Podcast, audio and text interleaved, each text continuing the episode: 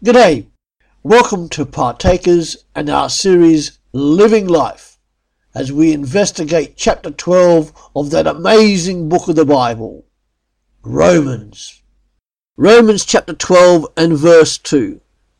Don't copy the behavior and customs of this world, but let God transform you into a new person by changing the way that you think.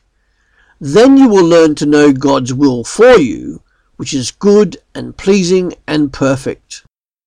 When you became a Christian, if you are one, God started transforming you into the image of Jesus Christ.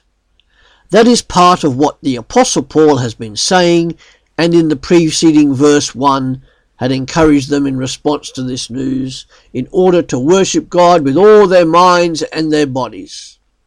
It is transformation of mind and body that is worship, a spiritual act of worship. How do we do that, you may well ask?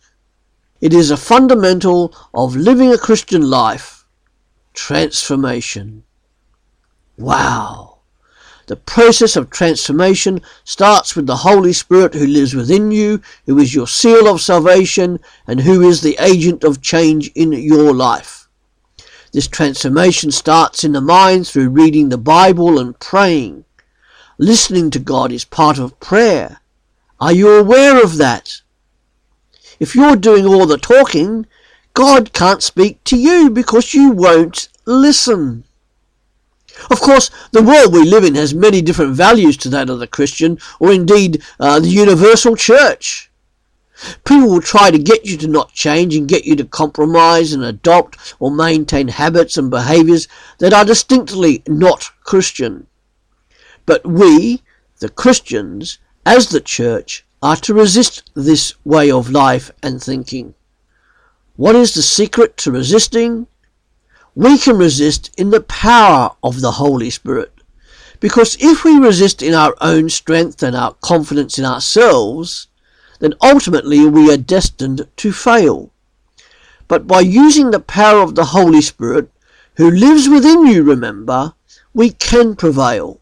We can overcome temptations and be transformed into the image of God the Son, Jesus Christ, to the praise of the Father.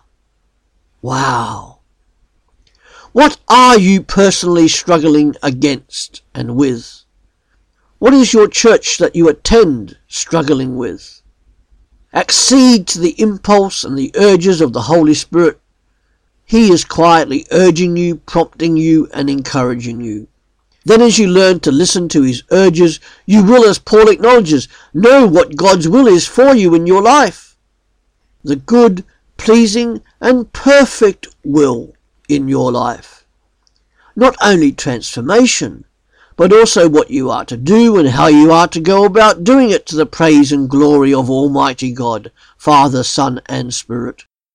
We hand not just our bodies over to worship Jesus, as we learned about in verse 1, but also our minds. What you put into your mind will dominate your mind. Sin start in the mind and transfer to your will. Remember, if you are struggling with sin, confess it quickly to God, and ask to be continually filled and controlled by the Spirit. If the church were to be a lighthouse to the world, which it is to be, this world would be changed to the glory of God and God alone, Father, Son, and Holy Spirit. Worship of God is with the body, with the mind, and with an act of your will. Part of living life wholly for God in the 21st century. Please do let us know about your visit by making a comment on the podcast. See you tomorrow at Partakers, www.partakers.co.uk, and do tell others about us. Thank you.